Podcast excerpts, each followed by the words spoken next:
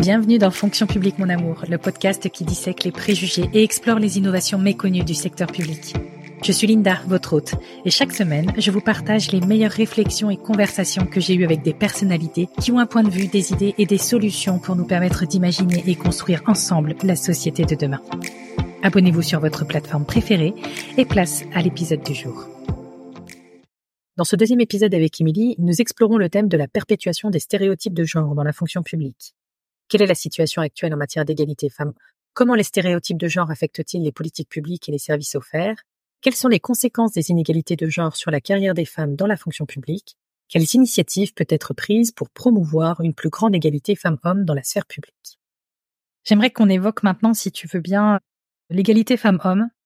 C'est un autre sujet euh, très prégnant. Alors, je veux dire euh, pour les collectivités, mais pas que en fait, parce que l'État aussi. Tu l'aperçois comment, toi, la situation actuellement en matière d'égalité femmes-hommes dans la fonction publique? Alors c'est vrai que le, sujet de, l'égalité femmes-hommes et de la lutte contre les violences sexistes et sexuelles, euh, c'est pour moi un de mes leitmotifs principaux dans les actions que j'entreprends, euh, que ce soit euh, dans un cadre professionnel ou dans mes engagements extra-professionnels. Longtemps, on a pensé finalement que la fonction publique, elle était nécessairement exemplaire sur les enjeux d'égalité femmes-hommes parce que comme il y avait ce statut, comme il y avait des grilles indiciaires, comme il y avait un certain nombre de règles, on pensait que finalement on était prémunis d'un certain nombre d'inégalités et de discriminations entre les femmes et les hommes. Et puis on a un peu progressé quand même, puis on s'est rendu compte que euh, par exemple les grilles étaient beaucoup plus favorables sur les métiers techniques, davantage exercés par des hommes par exemple, que les hommes exerçaient davantage de responsabilités, surtout à un haut niveau, qu'ils avaient euh, certaines responsabilités que les femmes n'avaient pas, et donc des lois ont été prises et ont permis de faire évoluer les choses dans la bonne direction, notamment en imposant euh, des quotas sur euh, des postes de direction. Et les choses continuent à progresser. Hein. On pense notamment à l'index égalité qui va aussi pouvoir s'appliquer dans les administrations après avoir été mise en place dans les entreprises. Donc les choses ont favorablement évolué pour les agents publics. Les politiques publiques aussi se sont euh, de plus en plus intéressées à ces questions d'égalité femmes-hommes. Des moyens ont été mis en place, des partenariats avec les associations ont été instaurés, des financements publics ont été euh, dédiés et de plus en plus on essaye dans l'ensemble des politiques publiques d'avoir ce prisme de l'égalité femmes-hommes. Bon, ce qu'on voit quand même aujourd'hui, c'est que maintenant les derniers pas qui nous restent à réaliser, ce sont les plus peut-être compliqués parce que on touche à des dimensions euh, qui peuvent être sociologiques, sociétales, intimes, extrêmement profondes. Si je prends le volet fonctionnement des administrations, donc plutôt sur euh, les agents publics et l'égalité euh, femmes-hommes, on se rend compte qu'aujourd'hui, on a fait des progrès dans les rémunérations, mais par exemple, le système des primes, souvent, est beaucoup plus favorable pour les hommes, et les grilles indiciaires des métiers techniques très majoritairement occupées par les hommes, restent euh, largement beaucoup plus favorables que les filières beaucoup plus féminines. On revient aussi à la question de la reconnaissance sociale et, à la place que l'on accorde à certains métiers. Bah typiquement euh, les filières techniques, euh, ingénieurs, techniciens sont beaucoup mieux ont des grilles qui sont beaucoup plus valorisées que les filières culturelles, animation où on retrouve beaucoup plus de femmes. Et pourtant on peut pas dire que l'utilité sociale de ces métiers soit moindre. Donc quand même, le système de rémunération reste largement inégalitaire. On peut penser aussi aux heures supplémentaires, où euh, bien souvent, comme la charge domestique et parentale n'est pas répartie de manière égale entre les femmes et les hommes, les hommes peuvent davantage faire des heures supplémentaires par rapport aux femmes, donc ça entretient encore une forme d'inégalité par la rémunération. On se rend compte aussi que la maternité continue d'avoir des impacts sur la carrière des femmes, alors à la fois parce que euh, souvent au moment où les femmes sont en âge de procréer, c'est le moment où la carrière finalement euh, connaît euh, une ascension exponentielle. Et souvent, bah, la femme, quand elle est enceinte, bah, elle est absente quelques mois. Mmh. Elle peut avoir des problèmes de santé. Après, elle portera quand même encore majoritairement la charge de s'occuper de l'enfant pendant les premières années. Elle peut prendre un congé parental elle peut prendre du temps partiel. Hein. La plupart des temps partiels, on le sait, sont pris par des femmes. Et donc tout ça va avoir des impacts sur la carrière des femmes, leur rémunération et leur retraite. Et à ce moment-là, à l'inverse, leurs collègues masculins, eux, même s'ils deviennent pères, eh bien c'est à ce moment-là où leur carrière prend leur essor. Et donc la maternité reste aussi extrêmement discriminante dans la carrière des femmes et et il y a aussi une pensée alors moi je le vois dans les réseaux sociaux dès que je poste des choses sur les femmes il y a quand même une partie de la population qui continue à penser que c'est normal que les femmes soient moins valorisées en termes de rémunération, en termes de responsabilité, parce qu'elles ont la charge des enfants et que finalement c'est un choix. Au même moment où on demande aux femmes de faire des enfants pour financer les retraites, pour alimenter notre modèle social. Donc on est pris euh, vraiment dans des injonctions euh, complètement euh, paradoxales et où finalement c'est les femmes qui assument cette forme d'inégalité. Et puis, pour prendre un, dernier exemple sur les inégalités femmes-hommes dans les administrations, la question des violences sexistes et sexuelles, elle est aujourd'hui complètement passée sous silence. C'est-à-dire, on a tendance à penser que comme dans les administrations, il y a un mode de fonctionnement hiérarchique, des droits, des devoirs, finalement, on n'aurait pas de problème de propos ou d'actes euh, à connotation sexiste ou sexuelle au sein de la fonction publique. Mais c'est totalement euh, c'est totalement faux. Les femmes continuent à subir des moqueries, des remarques sur leur physique. Alors ça, c'est extrêmement euh, ah bah prégnant. je peux même en témoigner. Je me permets de te couper, mais je me souviens 2019, prise de poste, responsable d'une équipe, et un de mes collaborateurs me dit j'avais mis une robe grise. Ah, t'as mis ta serpillère aujourd'hui. Donc j'ai pas fait de remarques sur sa chemise, mais je me suis dit, mais à quel moment on se permet de faire des remarques comme ça, déplacées, que ma robe ne soit pas à son goût? Certes, je vois pas en quoi ça va changer notre façon de travailler ensemble. Je, et je, je suis, enfin, je ne l'ai jamais entendu faire quelques remarques que ce soit sur euh, les pantalons de ses collègues masculins. Mais bon, passons. Petite parenthèse. Oui, mais, mais, mais, mais malgré tout, on peut se dire que c'est des anecdotes. D'ailleurs, souvent, euh, certains nous disent euh, on peut plus rire. Oui, voilà. On peut plus mais en fait, c'est humiliant, en fait, ah euh, d'être systématiquement ramené à ces caractéristiques mmh. physiques. Surtout quand on voit qu'on le fait très majoritairement pour les femmes et beaucoup moins pour les hommes. Et d'ailleurs, ce qu'on voit aussi, c'est que bah, la parole des femmes a tendance à être moins prise en compte en réunion, par exemple on a tendance à moins les associer euh, pour de la prise de décision. En collectivité euh, territoriale, on se rend compte que euh, ben, parfois il y a une plus forte connivence entre les cadres masculins et les élus. Alors a fortiori quand ils sont masculins, ils vont regarder le foot ensemble, ils vont prendre des apéros ensemble. Et ça, ça change complètement la place que l'on donne dans l'organisation et les perspectives de carrière que l'on offre. Mmh. Alors ça, c'est sur le volet interne, j'ai envie de dire, où on a beaucoup de progrès à faire. Et ça passe par de la formation, par de la sensibilisation, par de la politique disciplinaire aussi. J'ai presque envie de dire pas que. C'est euh, parce que là, on est très orienté compétences et il y a un vrai changement d'état d'esprit Bien pour sûr. la femme, pour la femme elle-même. Tout ce que tu viens de dire, c'est mmh. absolument vrai. Et il y a énormément de femmes encore qui se rendent pas compte que c'est pas parce qu'elles seront plus compétentes qu'elles seront plus, je mets des guillemets, respectées, mais c'est aussi parce qu'elles ne s'autorisent pas à avoir cet état d'esprit c'est même pas un état d'esprit, masculin, c'est très mal dit, mais euh, euh, ou en tout cas le, même état d'esprit que leurs collègues masculins, et qui, qui eux sont pas forcément plus compétents qu'elles d'ailleurs. Hein. C'est pas c'est même plus une histoire d'état d'esprit que de compétences d'ailleurs, contrairement à ce que beaucoup euh, pourraient croire, que ce soit côté homme ou femme. Enfin ça c'est quand même. C'est vrai. C'est vrai parce que d'ailleurs on se rend compte que bon il y a eu un certain nombre d'études hein, qui montrent que une femme ne prendra un poste que si elle maîtrise euh, complètement euh, toutes les dimensions du poste, alors qu'un homme se contentera d'en maîtriser une, partie seulement. Tout à fait. Mais j'ai un peu de mal quand même quand on dit que c'est aux femmes de prendre le pouvoir, de changer d'état d'esprit, parce que encore une fois, finalement, on met la charge sur les femmes de lutter contre un système ou de s'approprier des codes qui sont anormaux dysfonctionnel. Et donc, finalement, on se pose pas la question des dysfonctionnements systémiques. On dit aux femmes, en gros, débrouillez-vous avec ça. Et, du coup, moi, je, à la fois, je suis mal à l'aise avec ça.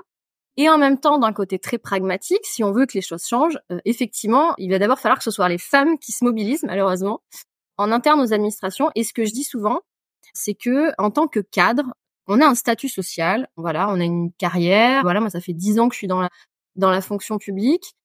Moi, je peux me permettre de prendre la parole et de dire qu'il y a des choses qui sont pas normales. Je peux me permettre de faire des pas de côté et de euh, changer euh, certaines pratiques, de sensibiliser mes collègues euh, masculins.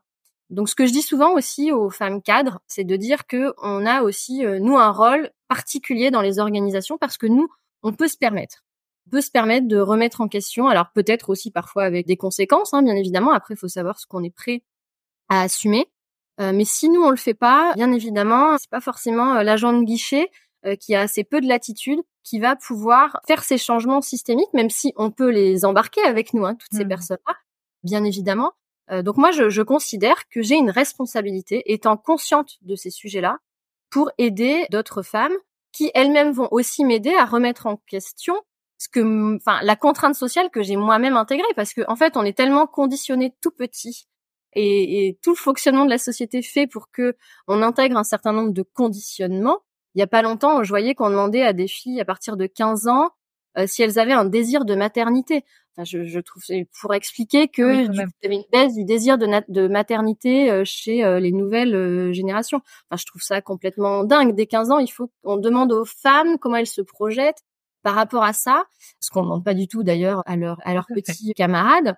Donc il faut qu'on arrive en permanence à déconstruire ça. Et on y arrive aussi par l'échange et en étant toujours dans cette question de la réflexivité. Est-ce que je suis en train de reproduire des comportements de, manière automatique ou est-ce que je me questionne sur le bon comportement que je veux euh, adopter?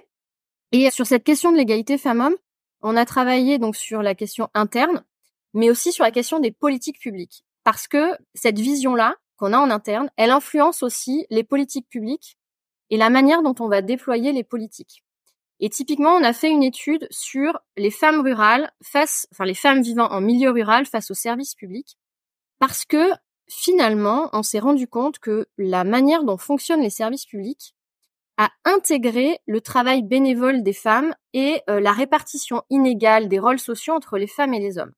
Aujourd'hui, les femmes, elles s'occupent encore 64% des tâches domestiques et à 71% des tâches parentales.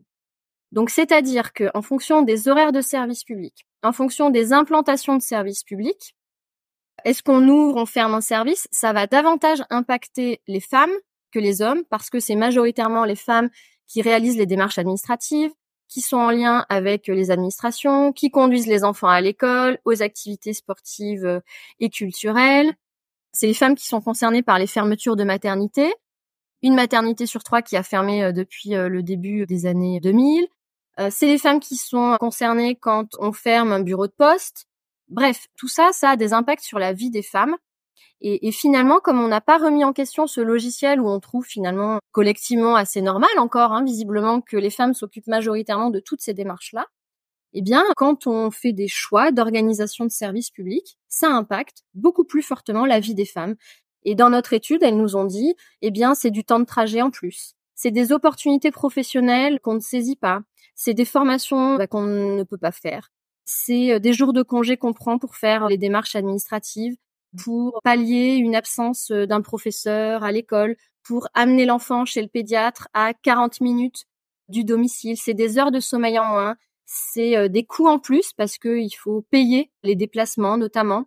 C'est du temps partiel. Nous, dans notre étude, il y a 60% des femmes qui nous ont dit que leur temps partiel était lié à des enjeux d'organisation de la vie de famille. Donc tout ça, ça a des conséquences et finalement, c'est un vrai point aveugle dans la manière de délivrer euh, les services publics. On n'a pas du tout réfléchi à ça, on s'est pas questionné en, se disant, bah, si on fait tel choix d'organisation, ça va majoritairement impacter les femmes. Et, donc, encore une fois, on, laisse, on laisse les femmes compenser les dysfonctionnements des services publics. D'accord. Alors ça, c'est, tu vois, ça, j'en avais pas du tout conscience euh, à ce point-là. J'avais compris que dans certains territoires, c'est les associations qui pouvaient pallier euh, certains, euh, je veux dire, défauts de services publics. C'est euh, largement le cas, oui. Oui, oui, c'est largement le cas. Et, et, parfois de façon totalement assumée et totalement bénéfique. Hein. Mais c'est mmh. vrai que cet aspect bah, de la femme, finalement, ça, personnellement, tu vois, je l'avais jamais vu de, de cette façon-là. C'est hyper intéressant. Et est-ce que selon toi, enfin, qu'est-ce qu'on pourrait faire pour pallier ça? Qu'est-ce que, est-ce qu'il y a des choses qu'on peut mettre en place facilement dans les administrations? Est-ce que des, des changements de, de, de, comportement? Enfin, est-ce qu'il y a des est-ce qu'il y a des choses qui ont été identifiées déjà? Alors oui, on a fait un certain nombre de préconisations par rapport à ça, bien évidemment. Mais j'ai envie de dire le la première la première solution, c'est déjà de poser le sujet, de se poser la question, de mmh. se dire en conscience qu'il y a un sujet et qu'il faut le prendre à bras le corps parce qu'aujourd'hui c'est pas du tout un sujet. Et ensuite, c'est de se poser la question des horaires d'ouverture des services publics, de la distance et des modalités d'accès aux services publics, parce que typiquement dans les territoires ruraux, là où on est parti du postulat que tout le monde avait une voiture individuelle et qu'il était facile de se déplacer, aujourd'hui on se rend compte que les choses sont un peu plus compliquées que ça et que la transition écologique va aussi remettre en question complètement ce modèle.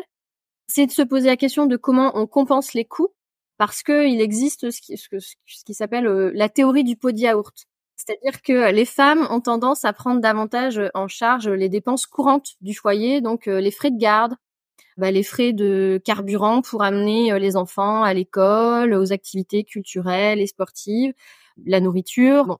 Et donc du coup, ça pèse sur le budget des femmes. Donc euh, est-ce que on ne devrait pas aussi compenser ce coût-là? On a des préconisations aussi euh, tendant à mieux prendre en compte les besoins des femmes. On l'a vu sur la santé féminine. Aujourd'hui, on parle beaucoup de la problématique des déserts médicaux au regard notamment des médecins généralistes. On parle assez peu dans le débat public du manque de gynécologues, il manque de spécialistes ou de sages-femmes dans euh, les territoires pour euh, pouvoir traiter les problématiques spécifiques aux femmes. Euh, et puis les femmes sont rarement incluses dans la co-construction et la conception des politiques publiques pour qu'on prenne en compte leurs besoins. L'enjeu étant bien évidemment de ne pas reproduire ces biais de genre et de faire en sorte que les hommes, eux aussi, puissent s'acquitter d'un certain nombre de tâches domestiques et parentales et de cette relation de service public. Donc c'est des enjeux culturels, donc ça c'est bien évidemment un enjeu à l'échelle sociétale, d'éducation à l'école. Les associations aussi œuvrent beaucoup en ce sens, mais c'est aussi une responsabilité des employeurs.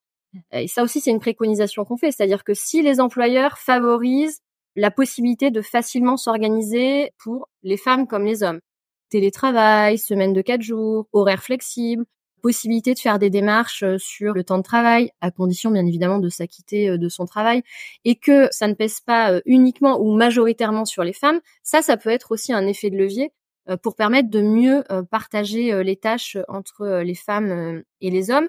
Mais on a quand même un, point de vigilance qui est important, c'est de se dire que une bonne partie des agents publics sont des agentes publiques, et notamment tout ce qui est lié au guichet et tout ce qui est lié à la relation du soin ou à l'éducation, on a quand même majoritairement des métiers de service public qui sont féminins. Et donc, il faut trouver un juste équilibre entre permettre d'avoir des horaires plus étendus, une plus grande facilité d'accès aux services publics pour toutes et tous, et le fait que ça ne vienne pas forcément être compensé par davantage d'engagement, des horaires beaucoup plus étendus ou hachés pour des agentes de service public, parce que là, à ce moment-là, euh, on aurait un contre-bénéfice donc il faut réussir à, peser le pour et le contre et à trouver euh, des ajustements locaux pour faire en sorte qu'on soit beaucoup plus au rendez-vous de ces enjeux d'égalité de genre. top. Effectivement, je pense qu'il y a, il y a encore du chemin à parcourir, mais là, je trouve l'analyse et les, propositions hyper intéressantes. Et j'ai aucun doute sur le fait qu'on aura pas mal de retours et de questions. Euh, ah, génial. Sur ces sujets-là. En ah, tout bah, cas, je, je, te les transmettrai. Euh, enfin, et on en rediscutera avec grand plaisir. Merci à vous d'avoir écouté cet épisode jusqu'à la fin. J'espère vous avoir amené à être à chaque fois un peu plus fier de nos services publics et des personnes qui y contribuent. Pour faire entendre votre voix, n'hésitez pas à laisser une évaluation 5 étoiles et un commentaire pour que je continue à m'améliorer et à vous proposer des épisodes toujours plus qualitatifs.